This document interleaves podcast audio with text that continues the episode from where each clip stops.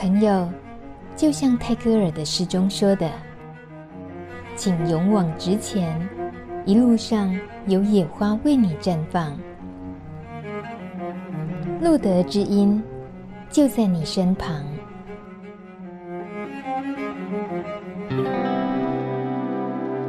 欢迎收听路德之音，我是大米。节气已经进入秋分了。东北季风，这个每年都会来拜访的老朋友又开始来敲门了。季节转换的时候，大家记得多照顾自己的健康，还有家人的身体健康。有什么不对劲，最好早一点发现，这样子处理起来相对是容易一些。哇，很怀念以前录的知音每周二晚上都要做现场直播的日子。那时候常常可以一边做节目，一边收到朋友们说说自己的近况，分享一些开心或不开心的事，有一种及时陪伴在身边的感觉。不过现在直播形式虽然不同了，但是嗯，心里对大家的惦记也变成习惯了。如果大家也想念大米的话，就点开 Podcast 听露的知音吧。而秋分一到呢，其实也提醒我们保养身体的重要。食补的话，我是帮不了大家，但是听今天的节目是可以补心的哦，这一点我敢打包票。这一集的关键字就是急诊，我们请来两位帅气逼人的来宾。一位是杜汉祥医师，奇美医学中心加护医学部的主治医师。杜汉祥医师他是马来西亚人，大学时期哦就来台湾求学，目前担任奇美医院加护医学部主任。杜医师非常挺艾滋社群，因为人在南部，所以啊，南部的社群如果办活动，他几乎都会帮忙。而今天录音的时候呢，杜医师因为感染 COVID-19 病毒，其实哦，他正在家里隔离休养，而且啊，还有一点咳嗽不舒服。不过他还是帅撑全场。而另外一位来宾，绰号“山姆大叔”的吴博勋，是奇美医院急诊室护理师，他也是一位 YouTuber，频道名称就叫“山姆大叔急诊魂”，哈哈，很多人看过吧？他透过经营粉砖还有 YouTube，让更多人了解护理师的工作。他们两位哦都是非常积极在维护感染者就医权益的人，而这一切呢，就从他们所任职的奇美医院做起。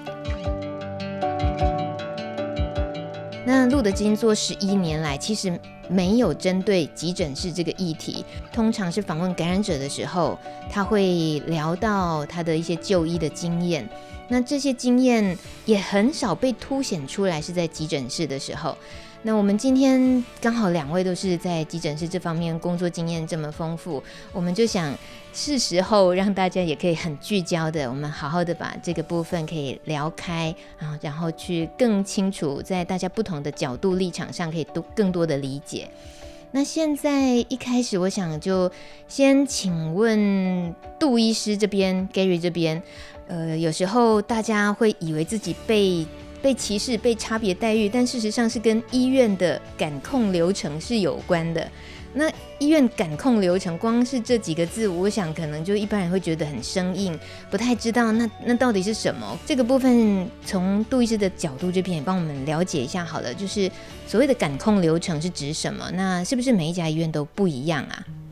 嗯，其实在这边跟很多朋友澄清一下，因为过去也遇到很多人跟我们提过类似的问题，也就是说，他到急诊室的时候，他会发现到他的手圈跟别人的颜色不一样，他会发现到在某一些地方可能会被贴上一些类似不一样的一些小贴纸。好，那呃，甚至是如果他不小心看到呃，就是我们电脑荧幕的话，可能甚至会出现一些呃。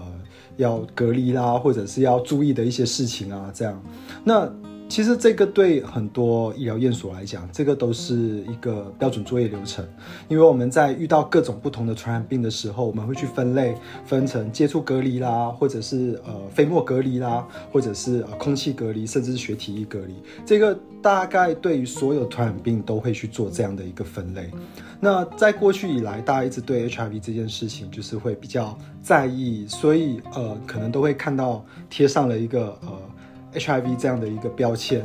但是慢慢的在呃很多的我们这样的医疗友善环境之下，呃，我们慢慢的把这样所有的个案呢、归类为，它就叫做学体液隔离，跟 B 型肝炎、C 型肝炎，它其实是一样的隔离方式。那坦白讲，我们去接触呃学体液隔离的个案的时候，也都是采取标准作业流程。那所以呃，其实这在急诊来讲还蛮重要的。其实我们就是 universal precaution，我们也并不会因为说，哎，这个个案有呃 HIV 还是怎么样，我们就啊要穿布一样的隔离啊之类。那我想这是绝大部分目前呃医院他们会去采取的一个所谓的感控流程。但是这样的一个标签，我觉得某种程度上面。你说能不能拿掉？因为每个人都一样啊，那为什么我们还要特别去标示学体液隔离这件事情？但是我觉得，在这个社会走到呃大家认为所有人都一样之前，那在某一些医护人员的心里面，他可能还是会对于这些传染病会有一点点的恐惧感或焦虑。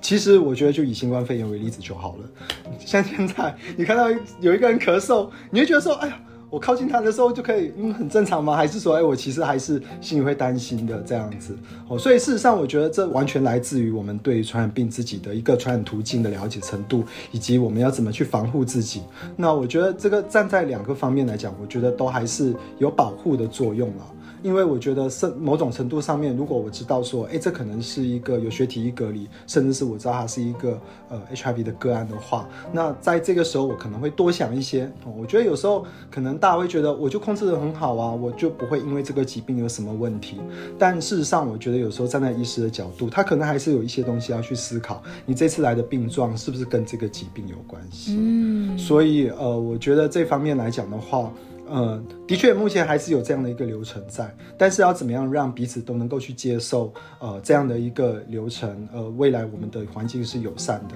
我觉得都还是需要很多的努力，让无论是呃个案或者是医护人员去更了解这个疾病。嗯哼，那我觉得山姆大叔在急诊室应该之前有帮助过我们做很多这个友善医疗环境的改善，哎呀，不知道你的想法？呃，就我我觉得在感控原则这一块，其实感控原则其实就是。嗯，我认为啊，它其实就是在我们对疾病当时候的有限的领域的范围，这个范围里面我们知道的东西，那当时候我们只能以那样子的策略去做一些防范跟保护。那其实随着我们对就是 HIV 的这个病毒，我们越来越了解，那其实就知道，哎、那它也没有那么可怕。那其实它就跟学体隔离一模一样。所以其实，在急诊室，其实一开始我们在推这一个概念的时候。呃，也花了一点点的时间，因为必须要先让大家了解，它其实就跟我们平常遇到的 B 肝、C 肝是一模一样的。大家真的不需要那么紧张，我们不需要去做很多标签化的行为。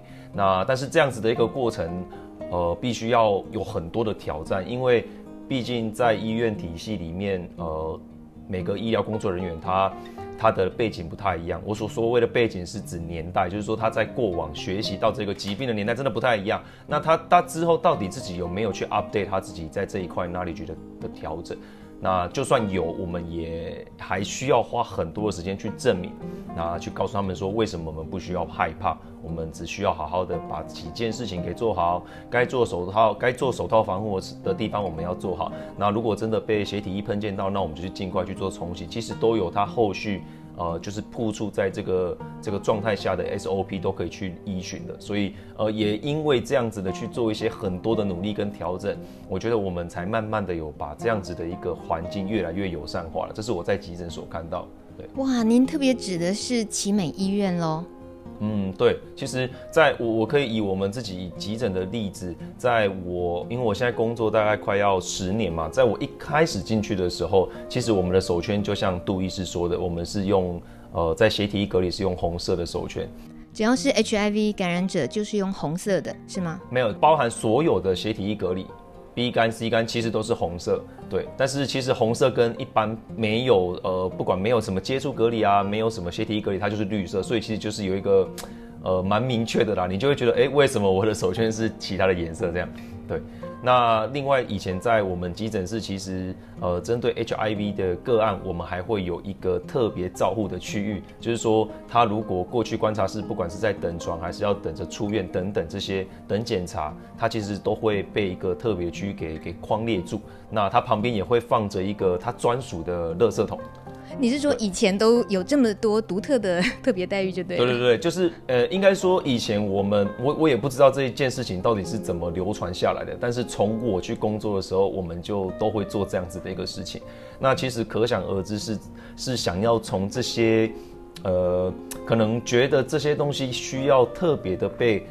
额外的处理，所以才会做这些事情。那随着我们呃慢慢的可能有人去读书啊，那杜医师这边跟很多感染科的医师都一直不断的努力，那来帮我们做一些呃知识的 update。那我们后来也才有了慢慢的把这些事情给调整掉，就是不需要的事情我们就不要做了。那我们让这样子的一个环境尽可能可以达到友善化这样子。我有点起鸡皮疙瘩，原来你们是创造了这样子的一个历程，走到今天的这个阶段是那么不容易。那杜医师这里，我倒是很好奇，在那些沟通跟自己的同侪，同样是医疗专业背景，然后甚至很可能年纪明明也就很年轻，可是可能他的认知，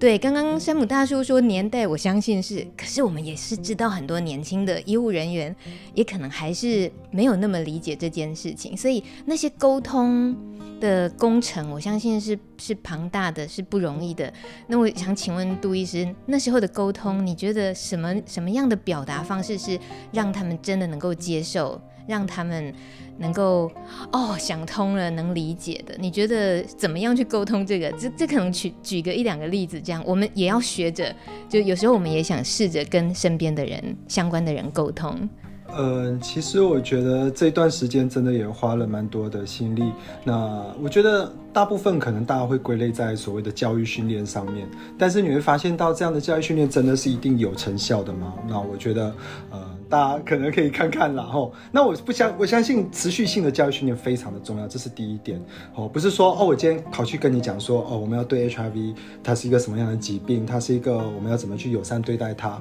然后就结束了。因为呃，这个呃场域它其实有很多的新人会一直持续的进来，然后也有可能就是我有一些会离开。但是如果今天我们可以成功让呃在这个场域工作的人员他去具有这样的一个友善的观念的话，那事实上他是可以帮我们去在这个场域里面发酵的。那这也是当初我们很想要做的一件事情。那我们当初呃不是只有去跟大家讲讲课啊、上上课啊，其实也请了很多呃类似有点像是 KOL 的呃 leader，包括山姆大叔。那其实当初也帮我们就是做了很多的一些影片的录制，那然后让呃就是整个职场里面的人能够更愿意去了解，因为当我们不谈的时候，这件事情它就是被埋起来，然后遇到的时候再来讲，我觉得大家可能当下都会有一个恐惧的心理跟担心的心理。那再来的话，我觉得还有一个很重要的重点，就是我们不要以为所有医护人员都是专业的，你都应该要知道怎么去保护自己，你都应该要知道这个疾病是什么。那很多人在面临传染病的时候，他都有莫名的焦虑跟恐惧。这件事情是人性，我觉得每一个人都有。所以，呃，我们当初有做了一个类似像问卷调查，去了解到说，事实上我们第一线医护人员他在接触这样的个案的时候，其实他内心他还是有某种程度的焦虑跟恐惧。那这是必须被承认的事情，我们不要说啊，那就代表你就是不友善，其实并不是。那你去承认这件事情之后，那我们更能够去了解说，哎，你这样的焦虑跟恐惧是来自于什么原因？那你背后是你是担心什么事情吗？所以你才会有这样的一个情绪表现，或这样的一个类似呃，可能到最后就变成有点类似像歧视的行为表现。所以你去了解这件事情的背后原因之后，你去针对这件事情去做处理，然后去跟他们讨论，去做呃，就是说，哎，你担心这件事情，其实我们是目前是有方法可以了解的。就像很多人会担心针扎。但呃，我们那时候就在我们医院，就是设立了一个急诊室，也可以开那个铺路后预防性投药的一个流程，让呃人员他可以在及时马上就可以拿到这样的一个药物，他不会因为在那边啊我被针扎了，然后我可能还要再去跑什么流程啊，很麻烦很繁琐啊，然后而去增加他的心理焦虑跟担心。我就会去协助呃第一线人员去了解这个疾病，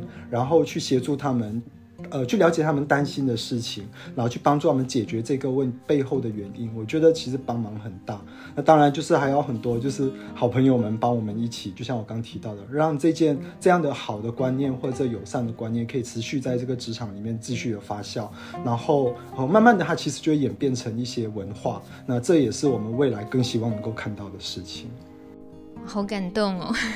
那你们一定也是从感染者他当事人的身上也有得到一些回馈嘛？就是当他们是来到这里急诊，那会得到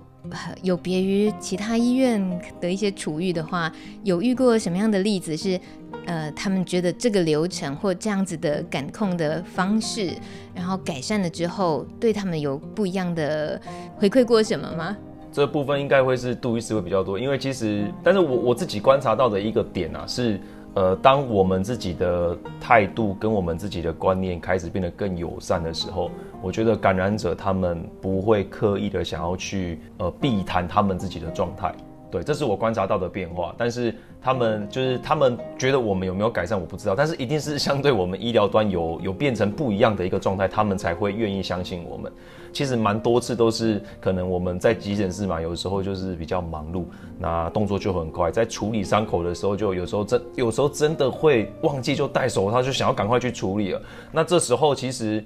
我真的遇过蛮多次的，那感染者他就会自己说，哎、你要不要先去戴手套？因为我我有我是 HIV 的感染者，就是我我突然发觉，就是哎、他好像比我更在意，就是就是我会不会有可能被感染到这样子？对，所以其实我觉得那那是一个蛮不一样的的改变。比起以前，就是好像谈到 HIV 就就好像就是完全都不敢谈，那大家都好像就是都要把这个秘密给藏起来。那在问的时候也都好像要遮遮掩掩的问。那其实我觉得这就是。杜医师跟很多现在我们在医疗端在做，就是希望让这件事情它其实是可以变成是很正常的。那它就是一个疾病没错，但是它也可可以被控制，它也可以透过就是很多药物啊，然后有一些模式，那定期的追踪，让你变成是一个正常人。所以我们把这样子的一个概念给延伸出去之后，其实我发现。呃，这这个已经是达到，就是让整个医疗跟呃这个感染者之间的这个信任度大大的提升。对，这是我的观察。对，那种互相信任的感觉真的很好。病人信任医护，然后医护也相信病人该说什么，他愿意说。这种状况好像。以前啦，节目主持那么久，我常常听到感染者遇到的一些医疗的状况，我都心疼的时候比较多。所以对于刚刚像山姆大叔描述的这个状况，总是会觉得啊，这是一个多么理想的世界，什么时候会达到？有，已经有被实现，好开心哦。那杜医师这里呢？你你也有难忘的一些回馈吗？其实我们一直都很希望这样的一件事情能够能够真的就是落实或实现在我们现在的世界里面。当然，偶尔也是会遇到一些阻碍，比如说，呃，之前有呃个案跟我反映说，诶，他陪他来的就是他的家人。他不是不愿意跟医护人员讲，他反而是因为家人在旁边，他没有办法去讲这件事情。我觉得的确在现场的状态有可能会去影响到呃个案愿不愿意去揭露自己有呃生病这件事情。那当然，我觉得有些医护人员他必须得要去体谅这件事，因为他会觉得，哎，你为什么没有跟我讲？他就会反而会变得很生气，然后就觉得你是不是刻意想要隐瞒，一直到我看病历还是什么样的时候才发现这样子。但是我觉得有时候他是必须互相去体谅跟。了解的，他当下就没有办法告诉你这件事情啊。那更何况还有之前遇到很多个案，是他其实连自己有呃感染的这件事他都不知道。呃，这都是后来真的去做了一些，因为疾病的关系去做了诊断，才发现到说哦，原来他有呃 HIV 感染这样子。所以我觉得有时候我们还是得要去教育这个医护人员去了解到这些事情。他不讲。那当然有他的理由跟原因。那当下的情境到底是怎么？我们怎么样能够让呃互相体谅跟包容，去取代我们去责怪跟就是呃 angry 生气这件事情？我觉得这都是呃我们专业上，我觉得大家都要去呃调整自己的心态跟多一点的理解。我觉得这个是蛮蛮蛮重要的。那我之前有一个呃最深刻的一个个案就是。他这次来才真的被诊断有 HIV 这件事情，但是当下他的状况已经是非常非常非常的危急。然后，呃，虽然他在呃插管之前他就签下同意书说，哎，我想要验这个所谓 HIV，然后的确报告出来也是阳性，但是呃，我们并没有办法知道他如果万一真的是的话，那后续他想要告诉谁，然后他愿意跟谁说？但是后来，呃，真的在照顾的过程当中，因为后来病人很快就是进入昏迷的情境，然后也来了很多的家人，家人也都不太能理解为什么他会这个样子，因为毕竟都是蛮年轻的个案。那所以后来我们在跟家人的对谈、跟家人的了解当中，就发现到，哎，的确好像有一个家人，就是他的妹妹，是跟他比较 close 的，然后也知道他的一些一些一些生活的一个状态。然后后来我们就是呃选择，因为。毕竟还是得要让家人协助他处理后续的事情，因为很不幸这个个案最后是离开我们的这样子。然后，但是因为后面还是有很多一些法律上的规定啦，包括说这种法定传染病的一些问题，所以呃，后来我们选择就是告诉了他的妹妹。哦，在这样的情境之下，那他其实他妹妹是能够去理解，然后也。也愿意就是站出来去保护他的一些个人的隐私的部分，然后最后让呃就是后续的一些流程能够圆满的结束，这样。所以呃，我觉得有时候真的会遇到一些我们临床上真的是很棘手的情境，然后只是有时候真的是很考验医护人员要怎么去处理这些事情，包括医师啊、各管师啊，甚至是第一线的这些医护人员，你当下你要怎么去反应？有时候真的一个不小心的反应就会。呃，就也不是说酿成大错，就是会让彼此之间都有情绪。但我觉得有时候真的他是需要被互相体谅，因为在那么忙碌，而且就是救难救急的情境之下，他一定有没有办法做到百分之百的一个地方。那怎么样去互相？呃，我觉得真的很重要。嗯，是，而且两位来宾很显然，我们都知道你们是那么那么的去理解感染社群的这些朋友，然后那么那么的愿意，除了自己原本的工作之外，还多付出很多协助沟通，然后让感染者的一些呃处遇能够更能够舒服一点，被信任的，然后能够觉得有安全感的。这个在医护人员原本的天职或者原本的职责里面，本来就不。用多做这么多的，所以我我会觉得在，在呃感染者的立场来讲，就感染的社群，我们自己遇到了感染 HIV 这件事情，还是有自己相当程度的自己要做好。不是去急诊、去医院都会遇到山姆大叔跟杜医师，就没有那么运气好。所以就一般的情况来讲的话，自己真的在急诊的时候，某个时候、某个状况真的遇到了，你是在一个什么样的情况下应该说出自己的身份？对医护人员而言，我你希望我怎么样的情况应该告诉你们比较好？嗯，我就是说，如果是以护理端，我个人是觉得。呃，他其实就就我不知道哎，这我觉得他其实就是很像慢性病，就好像我在问你说你有没有什么慢性疾病的时候，你会很自然就说哦，我有高血压，我有糖尿病，我有鼻肝，我有 C 肝等等这些。那我觉得如果这件事情它就是可以被发生的很自然，那其实真的没有什么很特别的 timing。因为如果我是一个专业的呃医护的团队、医护的人员，我听到的时候，我应该只会有这样子，只会有一种反应，就说哦好，我知道了。但我并不会因为得到了这个讯息而想要多做很多的解读。我觉得我们医院会有会开始慢慢的转变。我觉得是杜医师之前有办过那那个 workshop，其实是有请感染者直接现身来跟我们分享他的想法。那我觉得那个是让我很 impression，就是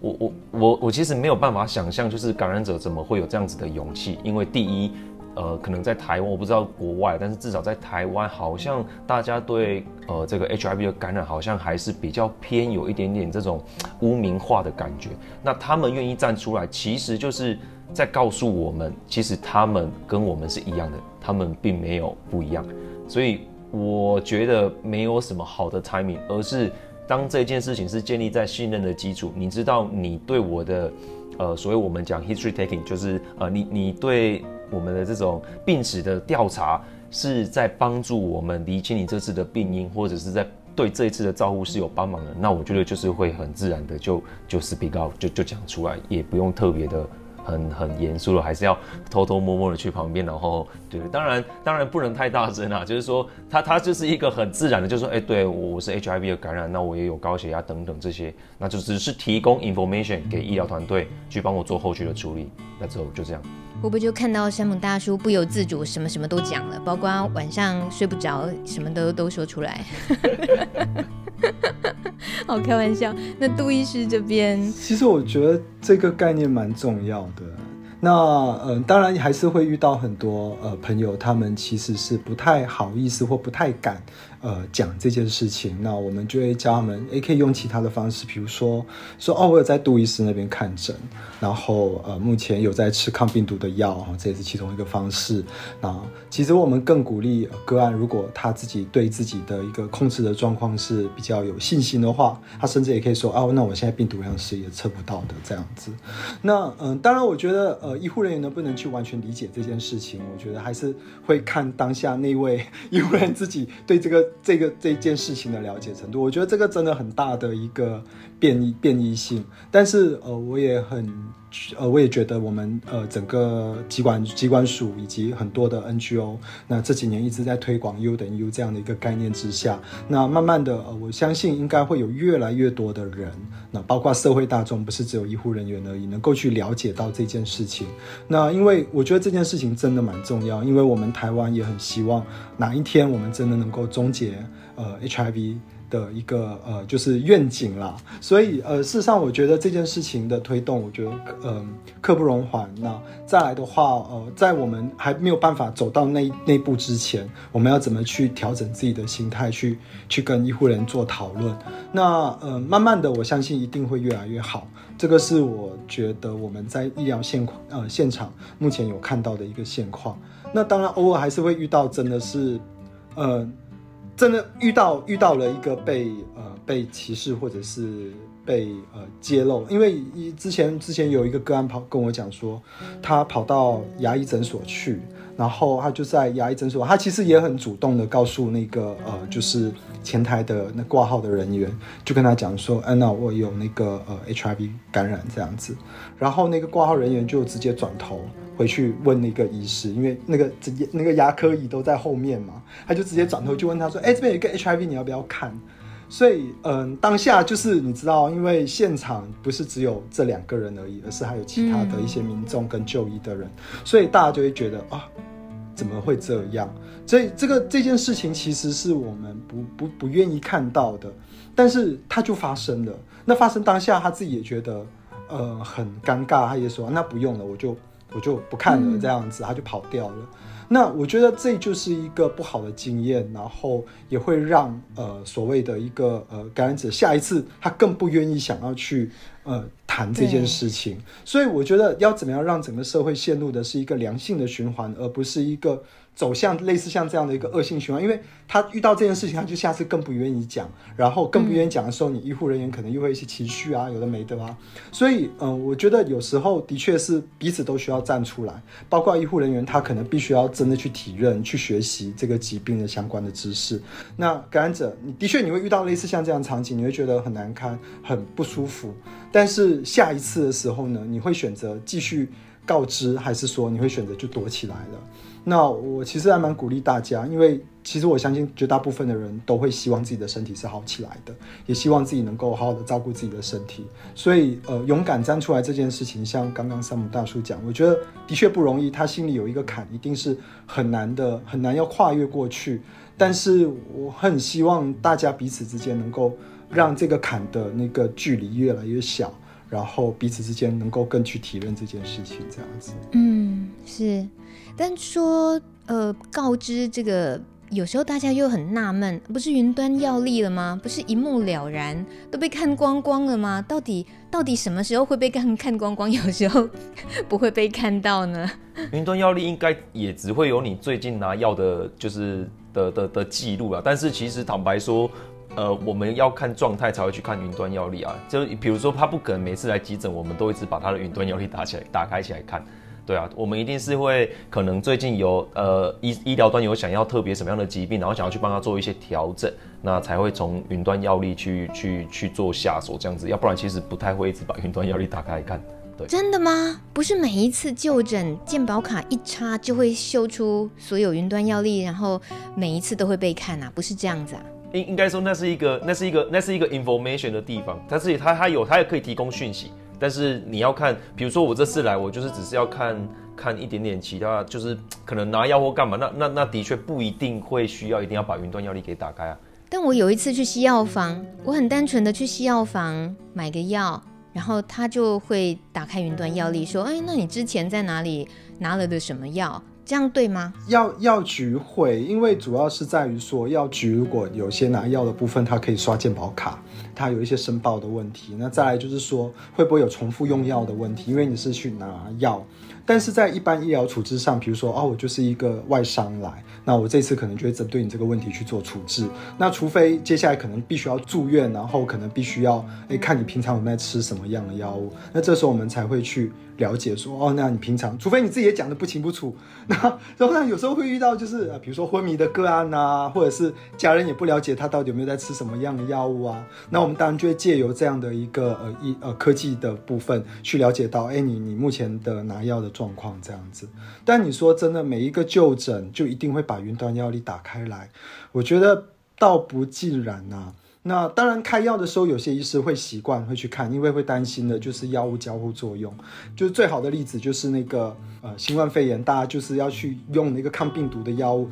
我就必须得要了解你有在吃什么药，有没有抗病，有没有交互作用啊？这个就是我一定会去看的东西。但如果是不呃没有这方面的疑虑的话，有时候不见得一定都会打开来了。而打开来，它也并不是写着 HIV 三个大字在上面，它其实就是告诉你说，哦，这个人在吃什么药。那有些医师对这个药不熟悉，他可能也不见得知道。那反而就是说，嗯，这什么药？搞不好还要 Google 一下才会发现这样子。所以其实还是回归到，我觉得大家对于这件事情的一个概念认知，以及对于这方面的照顾的知识有没有。这个我觉得是真的相对比较缺乏的，因为我觉得绝大部分的医护人员虽然在呃学习的过程当中，一定都有上过类似像这样的一个课程，但是对于整个疾病的了解程度跟照顾，一定是没有像呃目前绝大部分可能就是感染科啊或者个管师啊那么样的了解。好，所以其实我觉得持续性的让大家都能够去了解这件事情，我觉得真的是蛮重要的。对，云端药历这件事情，这样一问，我自己才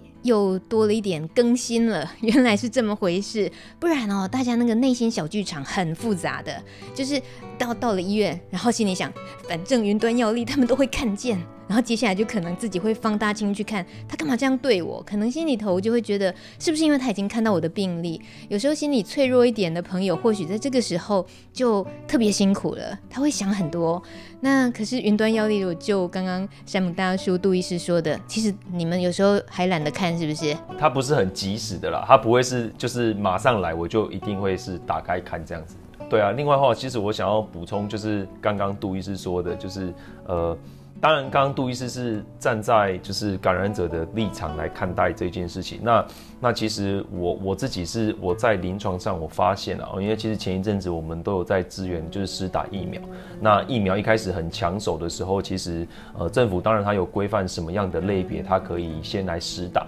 那当时我们都呃有好像我记得好像是在打第三剂一开始还没有开放的时候，是有说免疫力低下的人可以优先施打。那其实。那些呃行政人员或者是护理师人员啊，然后他们在核对资料的时候，第一，如果他看你的年纪其实是不符合打的，那当然他就会再更进一步，那那您是符合哪一个资格？那其实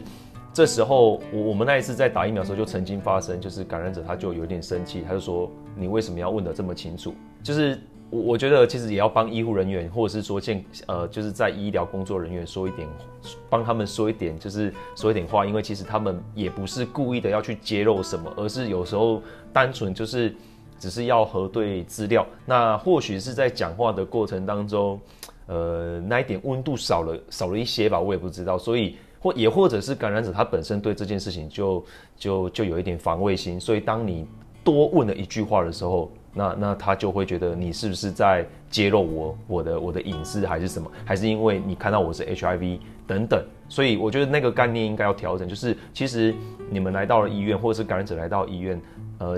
真的不要先把医疗工作人员就是神化成是他们好像什么都知道了。因为如果你真的你你有了这样子的想法，你就会对他们有很多的期待，觉得你就是应该要把我我的问题、把我的隐私都隐藏得很好啊，你怎么还会想要再问我等等这些？所以当这件事情它就是变成就是很自然的，就是一种慢性疾病，那我也控制得很好，那大家就可以很欣然的接受这一切。但这需要时间啊，这需要时间。的确也，这阵子疫疫苗大家在打的时候，甚至听到感染朋友会说，他都犹豫着到底应不应该去打第四剂，因为一旦打了。那个感觉自己的身份某程度的就跟其他同事不一样了，会有那种自己被突出的感觉。那这个都不容易，毕竟面对疾病的是真正感染的人，所以我们能够多一些理解都是好的。那但是就像医护人员也需要被理解一样，有时候就是工作在眼前，繁忙的要命，他大概真的就是少了太多，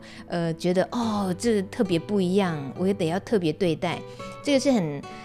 很有趣的部分，有时候我们生病的人越是觉得你不要对我特殊对待，你就把我当一般人，你就好好平常心看待我，不可以吗？可是某程度我们如果又比较脆弱的时候，又觉得你应该要 对我特殊对待一点才对，你要特别保护我一点吧？有没有？我觉得这是蛮微妙的，就是就人性，通常也就是很多辛苦的课程要面对。那呃，刚刚特别在说我们身份告知这个部分啊，我们这边有个例子哦，讲给两位听听看。就是安妮妈咪是一位二十年前感染了 HIV 的，呃，当时是孕妇，然后后来小孩平安生下来了。那安妮妈咪她。在他的孩子还小的时候，曾经因为他的手洗车子的时候不小心刮到了，结果流血，他去挂急诊。然后在急诊等候的时候，他在犹豫是不是应该要说自己的感染身份。那主要觉得说小手术应该不会有传染风险啊。后来想说他自己也都有服用抗病毒药，这个都控制得很好，应该可以不用讲。但最后他还是觉得我还是讲好了。而且得到了医生正向的回应，就是没有被特殊的呃可能遭遇歧视或什么的。可是呢，当他看完了医师以后，他走到了柜台去拿药的时候，就发现他的病历上写着大大的 HIV，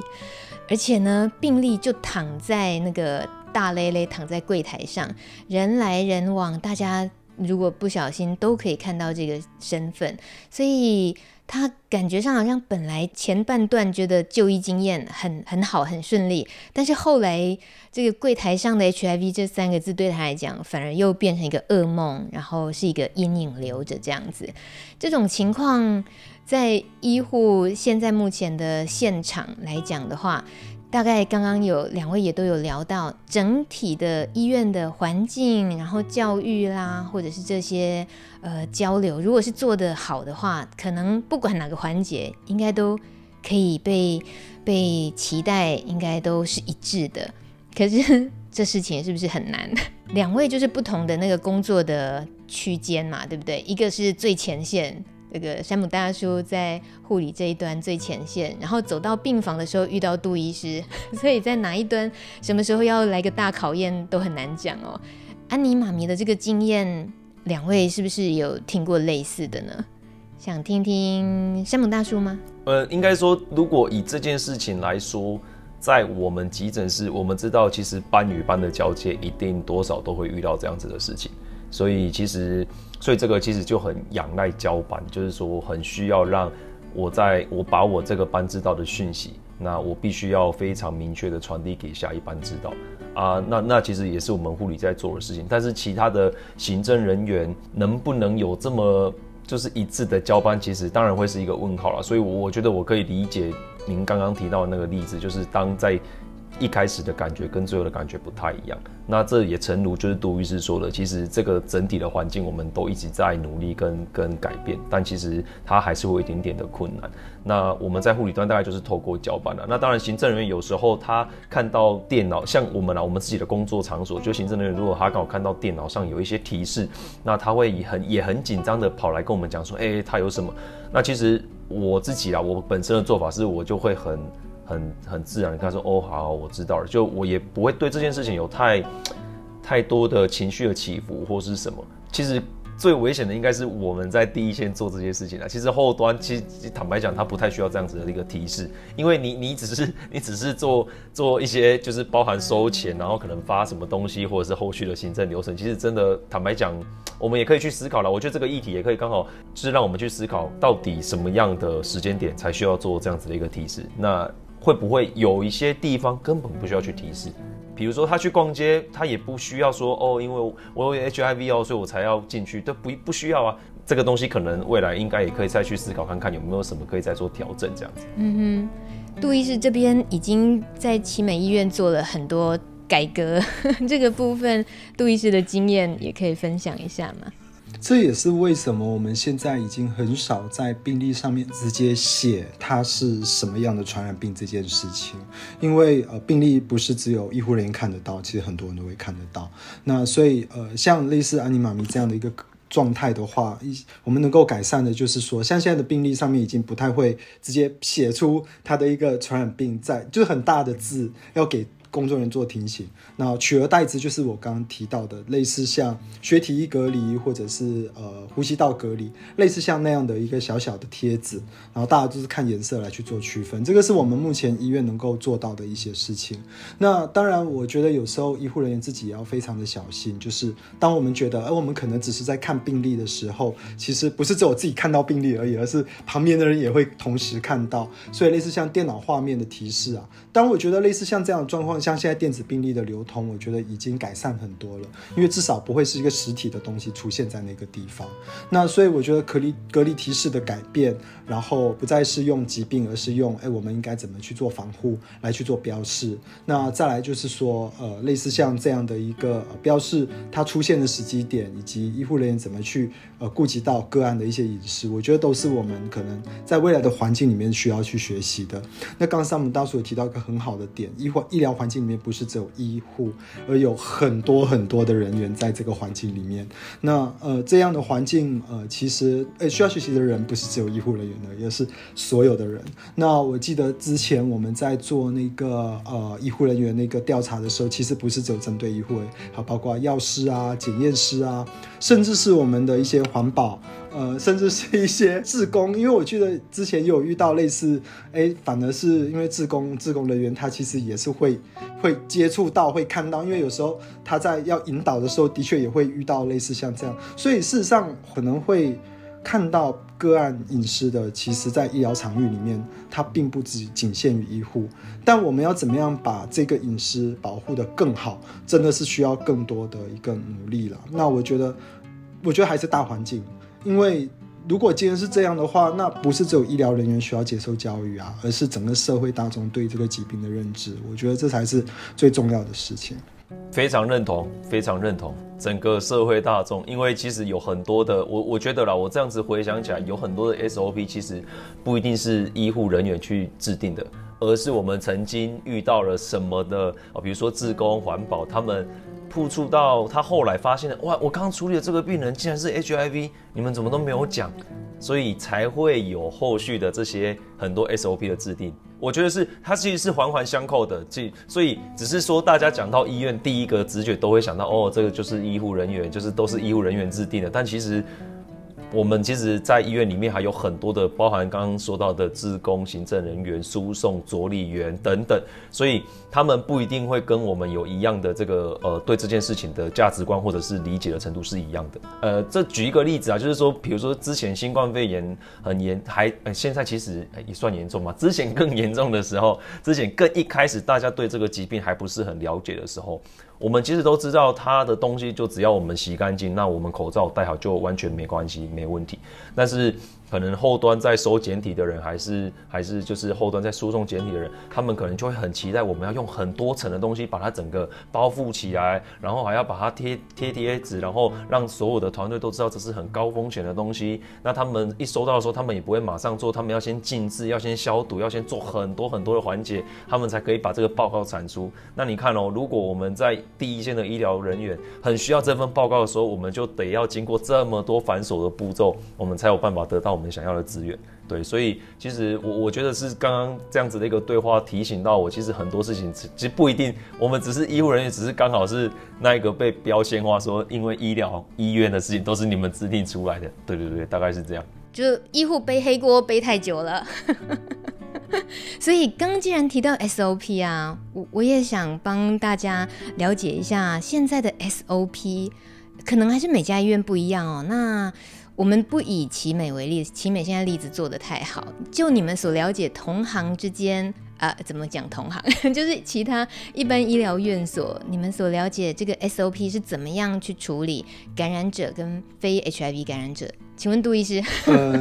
其实我觉得目前我听到的啦，就是绝大部分的医院呢，特别是呃现在虽然是艾滋病的那个治疗指定机构的话，我觉得大家其实都有在持续进步当中。那包括刚刚提到的一些感控的流程啊，然后我们在做人员的教育训练上面呢，告知他，哎，其实我们只要怎么做就可以了。其实我觉得目前来讲的话，听到的呃，其实大家都有持续在进步。但是呃，我觉得更应该要推广到的就是说。未来，因为我觉得很重要，就是说未来在我们的呃个案持续呃就是年纪越越大的时候，其实会接触到这样的个案，其实并不是只有在感染科或者是哦急重症急诊还是什么之类的，那其实会出现在各个不同的，就像糖尿病的个案，它可能可以呃心肌梗塞啊，可能会出现在心脏科，可能出现在肾脏科，可能出现在外科，所以呃牙科等等，所以其实我觉得应该是说。我们的国家有没有类似像这样的一个友善的一个感控政策，针对这样的一个疾病？那而且这样的一个友善的感控政策，它其实是可以普遍呃实施到所有的医疗单位。因为我觉得这个才不会造成哦，我这间医院比较好，那间医院我就可能会遇到什么样的问题。我觉得这对个案来讲也是很大的问题啊，就是我只能去那里，我不能去那里，因为他毕竟还是有选择他自己医疗的权利。所以呃，事实上我觉得应该从更大的政策面的方向去思考这个问题。那再来就是说，那不要因为说，哎，这里比较好，那里比较不好，所以而造成就是会有差别对待的可能性。因为我觉得以目前的一个健保体制之下，的确。可能我们每个人都有选择，哎，我要去哪里哪里看，但是去就就造成差异性了。我觉得这其实反而对呃个案来讲是不公平的。那但是要怎么去实现到这件事情？就像我们刚刚一直提到的很多，就是除了政策面上面，就是整体医疗人员的一个呃，就是知识势能的一个一个一个进步。那不是只有医疗单位，而不是只有大医院，而且是包括所有的医疗院所。但我觉得要达成这件事情，其实并不是一件容易的事，因为呃，就像我刚提到的例子，你可能就会在牙医诊所，他前台的挂号的呃那位可能也不一定是护理师，而是行政人员，他就会遇到类似像这样的问题。所以你只要针对医护人员去改善的话，你还是会有一些漏掉的地方。所以坦白讲，我觉得这虽然是一个美好的一个憧憬，但是我觉得真的要达到这件事情，我觉得需要呃所有人的努力。不过我刚刚 echo 一下，山姆大叔有提到他很深刻印象，就是他遇到一个感染者愿意站出来去去去谈论这件事情的时候，其实他对他的呃就是 impact 是是有点大的这样子。其实我觉得有时候。的确，我们不知道，其实身边的人、身边的朋友可能就已经是感染者。那我们就是选择用不一样的眼光去对待这件事情。但事实上，我觉得很重要一件事情就是，每一个人都还是有感染的机会，因为它本来就是一个不分种族、不分性别、不分性向的一个疾病。那再来，我觉得，呃，其实很多时候都是我们身边的朋友。那我觉得你会选择用什么样的态度去对待大家？我觉得这就是我觉得回归到人性，然后回归到呃，我觉得。的友善医疗的一个环境里面，他必须要去营造的一个概念。嗯，有时候强调友善这两个字，也会觉得心酸酸的，因为总是要去去替感染朋友去收集友善名单、收集友善牙医、收集友善诊所什么的，就感觉好像是太稀缺了。然后有的话，大家好好把握，就只有这几家，就只有这几位。所以，呃，眼前两位让我看到了充满了。光明感，因为你们是带着影响力的，然后而且不是只有对医护人员的影响，我相信跟你们合作的伙伴啊，整个环境里的其他同仁都会是感感觉到哦，原来那件事情没有我想的那么可怕，那么的嗯不够理解这样子。那在除了感染之外哦，其实我们也有社群朋友，他有点疑问，想针对急诊室的这个部分问的，像是。有药瘾的这个状况的朋友，他们在使用这些物质之后，然后身体造成了一些状况。如果挂急诊的时候，呃，很直接的会担心，你们会不会叫警察来？哦、警察、哦，其实这个这个完全不用担心呢。就是站在医疗端而言，其实我们就在我还刚进去的时候，其实我有曾经问过这个问题啊，就是说，哎，如果我们真的发现他有用什么药物，我们需要特别做什么事吗？那其实后来我发现，其实根本是不用的，因为其实你来到医疗，我们就真的只单纯做医疗的事情，除非今天警察有来要调你的什么资料，但是就算警察来调资料，他也应该要依照他自己的申请程序，而不是说今天来的他随便问了一个医护人员，然后问完之后就就有权利或者是怎样可以直接帮你处理掉，这样其实没有那么可怕。对，那其实这样子的 case，其实我们也遇到蛮多的啦，因为。就是很多用呃有药瘾的人，他可能来啊，他可能突然他的意识有一点改变啊，还是他情绪有一些波动啊等等。那来我们做了一些检查，或者说从他的这个病例的调查跟病史的一个询问下，那医生有可能会从这样子的一个角度去做一些检查。那到最后真的会发现一点什么？但又说 what？这只是站在医疗端，我们就是很专业的在帮你处理你的问题，你的问题解决了，那我们之间的关系就就结束了。所以倒也不用大家这么担心害怕这样，哎呀因为我们也没有什么公权力啊，对啊，就是针对疾病，大家只是要把疾病处理好这样而已。那呃，如果有 HIV 朋友他在急诊室留待观察的时候，然后像是家人来探病啊，来照顾的时候，那这个时候通常医护人员是怎么样？会跟家人呃沟通讲解到病病情这件事情，像刚刚杜医师有提到，你还得要特别仔细的好好观察其中的这个妹妹的角色是比较 是比较理解病人的，然后你们要非常小心的最后选择了谁告知的对象，所以显然你们在判断这些事情的时候就不容易，但就大部分的医疗的通常他们会怎么处理？呃，如果以我们第一线的经验是。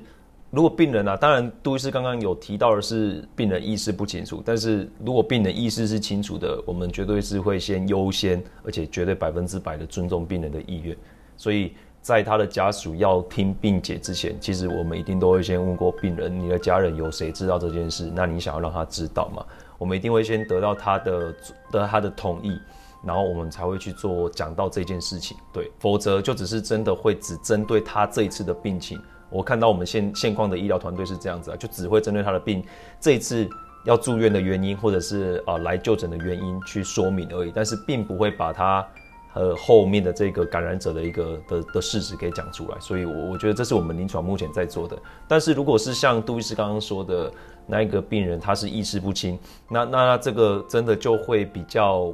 麻烦。但是。我们也可以先不讲 HIV 这件事，而是针对他的病情先解释完，然后把这个我们担心的疑问留给后端我们强力的资源，就像杜医师这样子，加护病房或病房端，他们可以有更多的呃理解跟去讨论之后，再来慢慢把这件事情给铺陈出来，而不是在急诊就马上的把这件事情给讲出来。对，嗯，是，所以杜医师这方面帮病人告知的经验是不是不少？其实我们呃过去有很多呃应该是说比较不好的经验，就是说我们以前比遇到比较多个案来的时候就已经很严重，因为他以前也没有像现在筛检的那么普遍，所以大家来的时候可能都已经是发病的状态，所以有时候啦，以前我们就会说，呃诊断当下会直接跟病人问说，哎，那你如果万一真的你怎么样的话，这件事情你想要告诉告诉谁？那有些人会告诉我说，我想要把这个秘密带入棺材，然后也有人会选择说，那我觉得可以跟我谁谁谁说。那呃，我们都会去呃尊重呃个案的一个意愿。那什么样的情况才是非说不可？也就是说，当他意识完全是昏迷，而且在某种程度，像我刚刚举的那个例子，是他的病况其实是相对蛮复杂的。那我对一般其他家人，我就会解释说，他就是一个很严重、很严重的肺部感染，然后会有肺高压这些很多的并发症。其实我们整个团队也都很努力在救治，甚至最后也都放上了叶克膜啊这一类的很多的维生器材。呃，所以呃，在这解释过程当中，其实并不会特别去提到呃 HIV 这件事情，尽管他是已经是发病的状态，但是为什么最后还是会选择一个比较能够信任的家人去帮他做后续的处理，那也是因为后面会有一些可能需要跑的流程。那有比较信任的家人能够去保护他的话，那我们最后的确也是观察蛮久，然后就稍微跟他们聊一聊，才发现到说，哦，你对这件事情是比较 OK 的，你也比较了解的。那我就把私底下请到我们的一个办公室里面去跟他谈这件事情。所以其实我觉得有时候不容易，的确不容易。那呃。就像刚山姆大叔说，其实我们很少会在第一线就直接，呃，就直接大啦啦的告诉家人这件事情，除非他对这件事情没有概念，然后。但但我我我不能说一定没有，因为我我坦白讲，这跟每个人对这样的一个疾病告知的一个教育训练的过程，其实是有相关性的。像我们医院的话，我们是针对所有的呃一般医学训练，就是现在医学生毕业之后会有这个所谓 PGY 的训练的话，他都一定会上到一堂，就是呃 HIV 的这样的一个。疾病的一个课程，然后会由我们的各管师去教、去去告诉、去教、去跟他们讲说，诶，遇到这样的个案，我们要怎么去沟通，然后有什么要注意的东西。因为我觉得这就是把呃我们刚刚讲的一样概念，其实是落实到我们所有每一个新的 generation 出来都必须要去学习这样的一件事情。只有一堂课够吗？其实已经很多了，已经很多了，真的。因为要学的疾病太多了，但是这一堂课我觉得应该蛮值得的，因为对于呃。很多新手医师来说，我觉得他们可能过去从来没有想到这些事情。但是我觉得一堂课只是一个播种，因为我觉得很多东西，它不是我告诉你所有东西上个十几、二十几个小时。坦白讲，我跟你讲，那个吸收效率也都很差。那反而是，其实我觉得更希望的是，我们今天担任的不是一个我告诉你所有的事情，而是我们是一个播种者的角色。我把这个种子放上去之后，其实它在某一天遇到个案的时候，它就会长出来，它就会发芽。有些东西它没有遇到的时候，它是没有办法去理解，没有办法去体会。但是你再跟他讲更多，其实他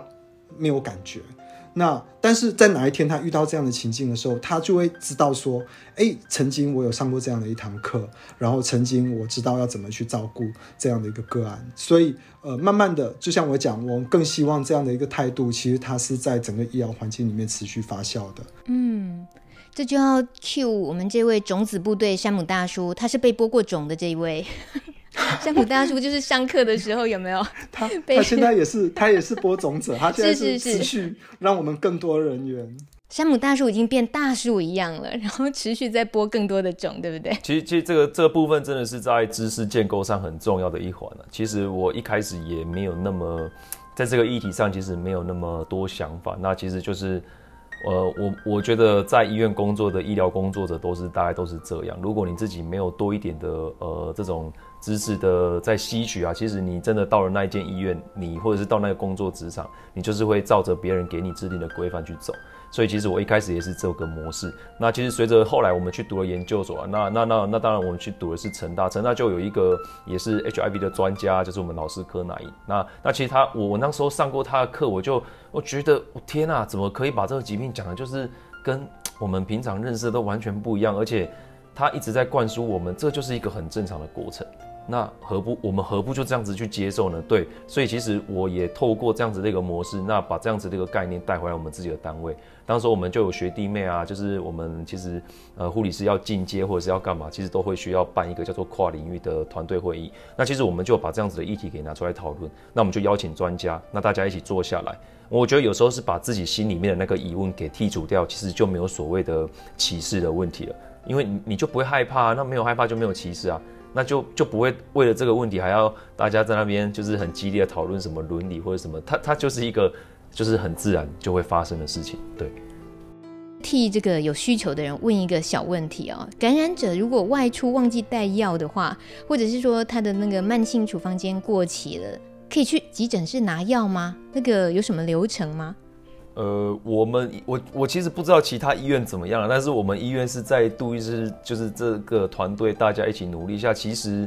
我不太确定他们的慢件会拿什么，但是其实我们在急诊的确会有很多呃会有不是很多，就是会有人是真的暴露在什么样的环境危险之下，然后需要来拿药，那其实他。之前杜医师就是有跟我们的医疗团队，其实大家是有有有去做一个沟通，其实是可以在急诊就直接开药。那我不太确定在其他的医院或者说其他的急诊室是否可以做这样子的一个事情，但其实。如果这样子的一个状态拿药对他们来讲是重要的，那其实没有不行，只是说他们来到急诊这件事情相对会比较没那么急迫。那我觉得大家也要有心理准备，就是你也不要想说我去，大家就要马上的让我可以呃把药物领走或者是怎样。对，如果到时候大家又把这个为什么他要让我等而解读成是不是对我有歧视，哇，那那这样医护人员就其实也是蛮辛苦的。我懂，这会被分到第十级了吧？没有，可能 就是可能第四或第五集啊，第二有只有五集啊，只有五集，只有五集，就是、我就说分到第十集，对对对，就是意思是超不急，对，不对，就是会可能如果当下状况真的都 OK，那当然就没问题啊。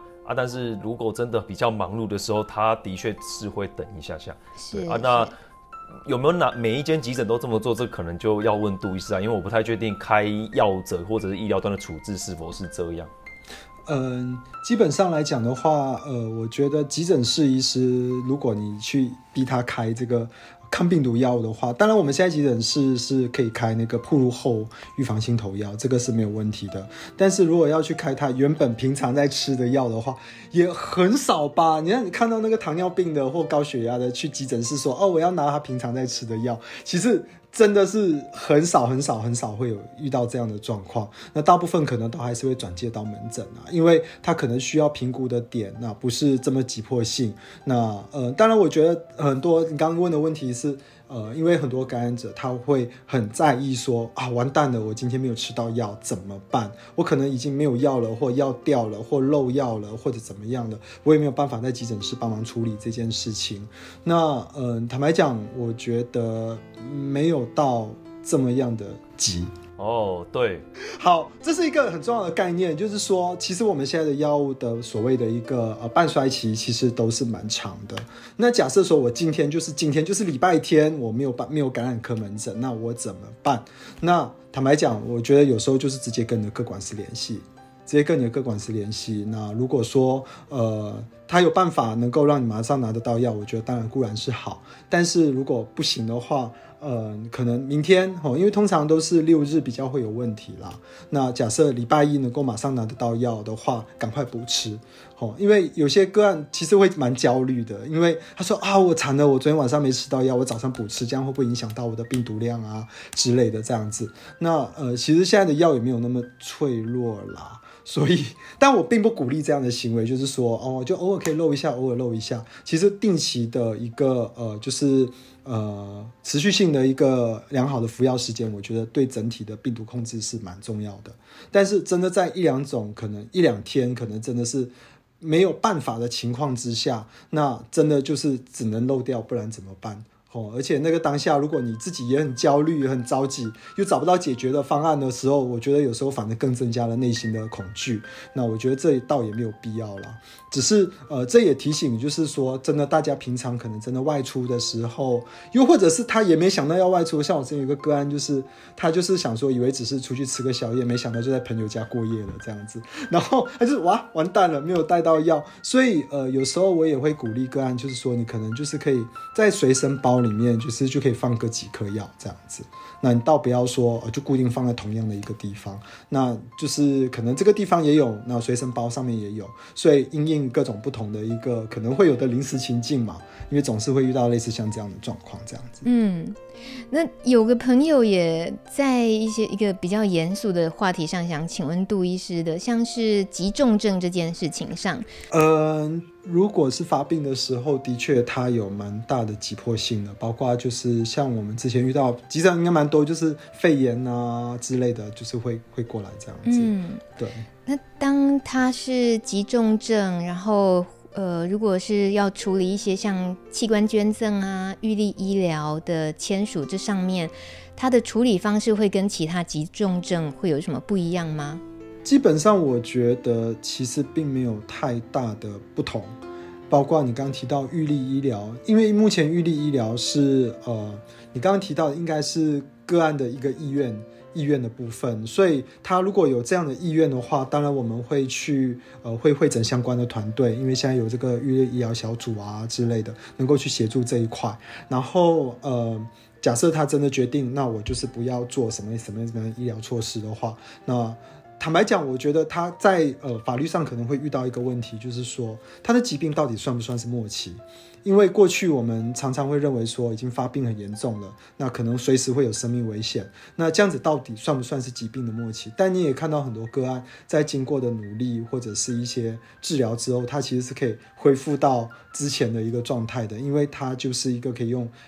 呃，药物去治疗的疾病，所以呃，坦白讲，发病算不算末期这件事情，其实一直都有很多不一样的讨论。那当然，我觉得有时候会看跟个案去讨论啊，因为过去遇到的可能都是相对比较年轻，当然未来一定会遇到，就是可能大年纪开始大了。那我可能是因为其他的原因而变得是我是疾病的末期，比如说呃，就是癌症啊。那我之前有遇到一个就是脑部创伤的。哦，他就是撞到他整个人就是意识昏迷了这样子。那呃，其实各种状态都有，然后会走入到疾病的末期。那假设真的个案他自己有这样的意愿，又或者是家人哦，因为有时候个案他是昏迷的，那他需要家人去帮他做决定的时候，那可能就会遇到类似像这样的一个状态。那其实他的流程上是一样的。那我比较担心的是，家人听到 HIV 这件事情就把它判定成他是疾病末期，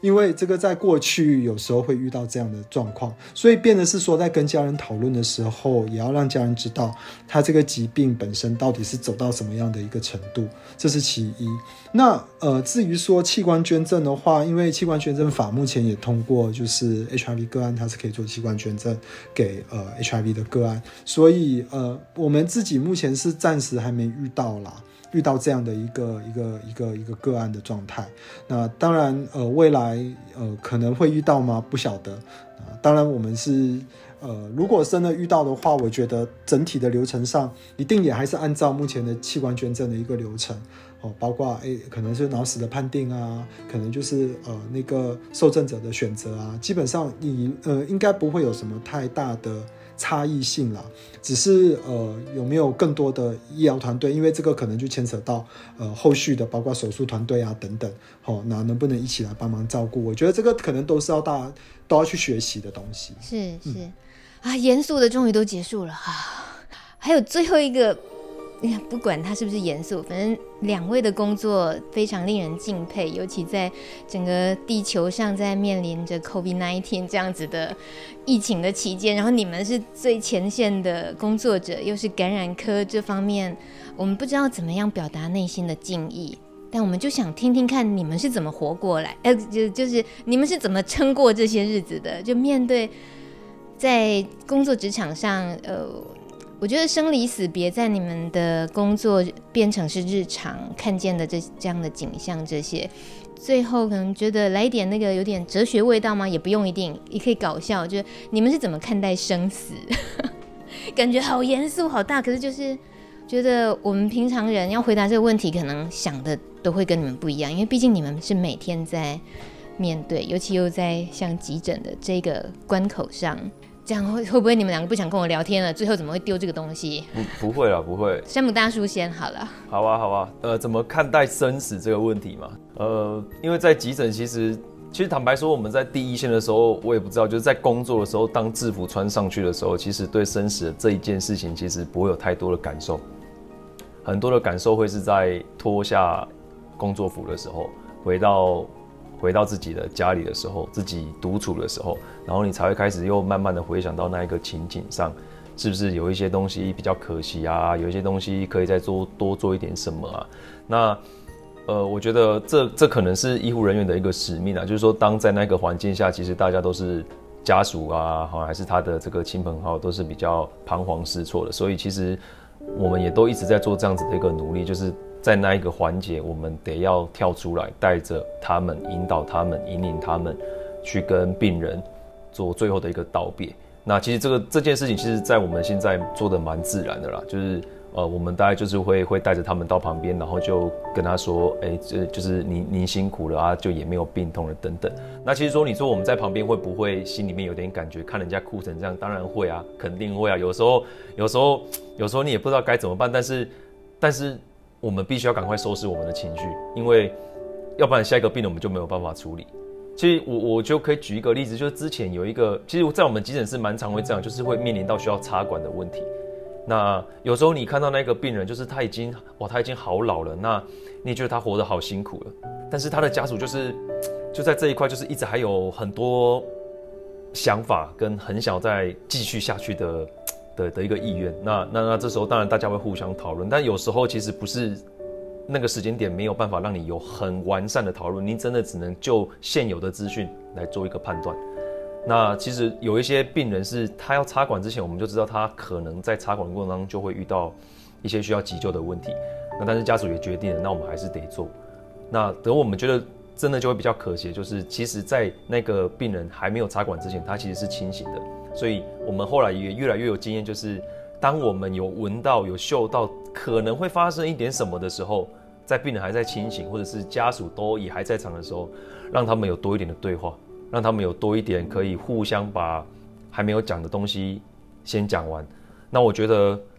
医护人员自己心里面的那一份遗憾也会比较少，因为我们知道有一些事情我们只能照着这样子的逻辑去操作。但是，呃，当然每个人的变化或者说病情的变化，其实不是我们可以完全掌握的。对，那我们只能尽可能的让这件事情可以走得比较，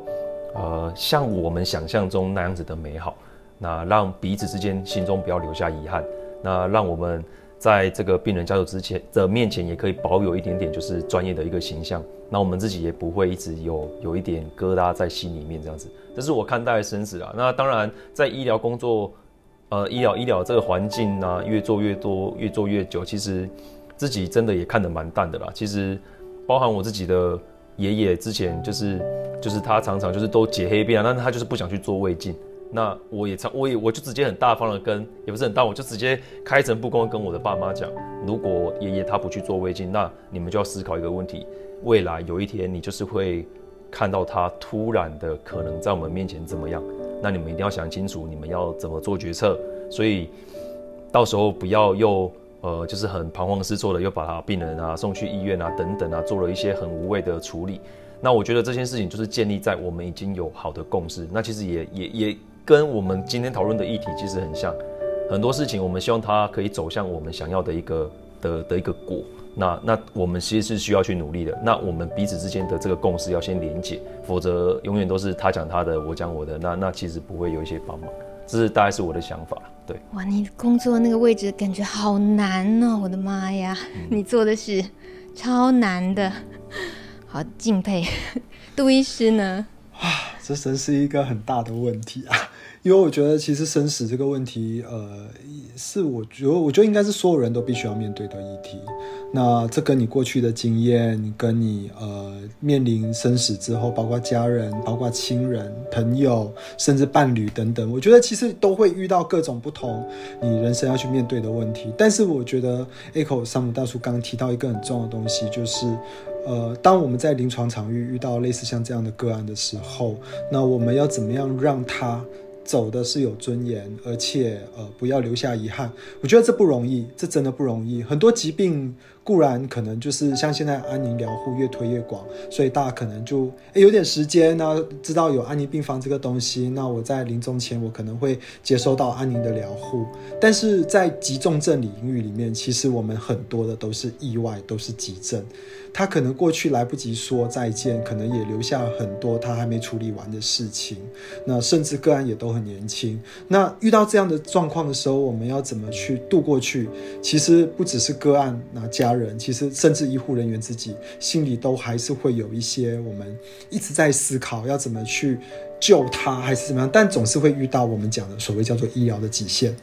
那遇到这样的状况的时候，有时候我觉得不得不承认，就是他已经走到这一步了。那我们在做更多的事情，对他来讲到底是有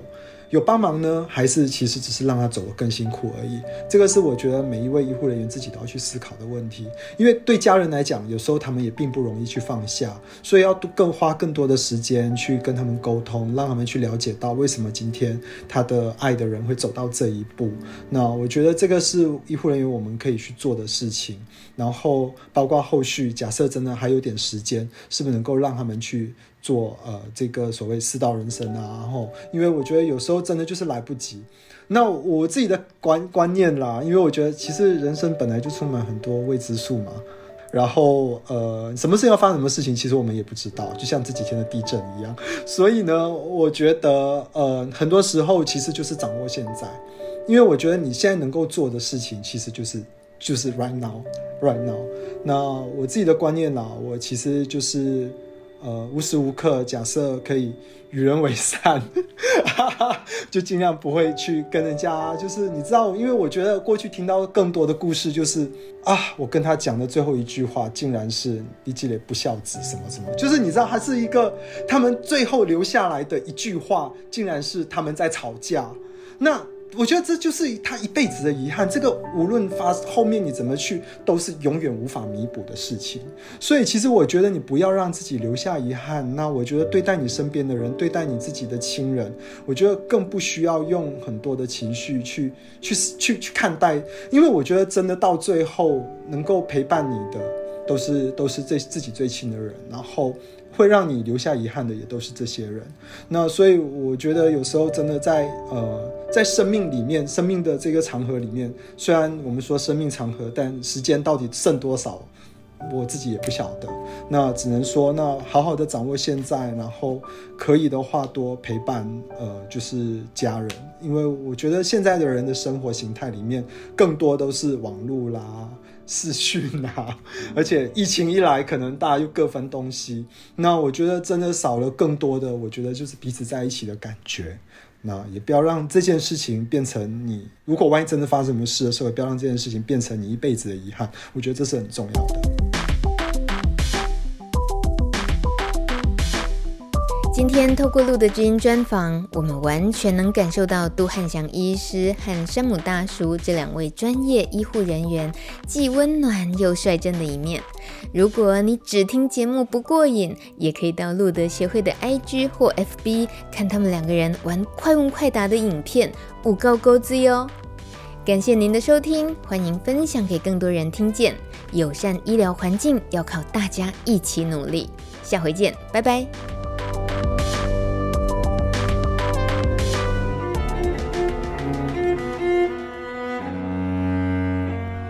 本节目由路德协会制作播出。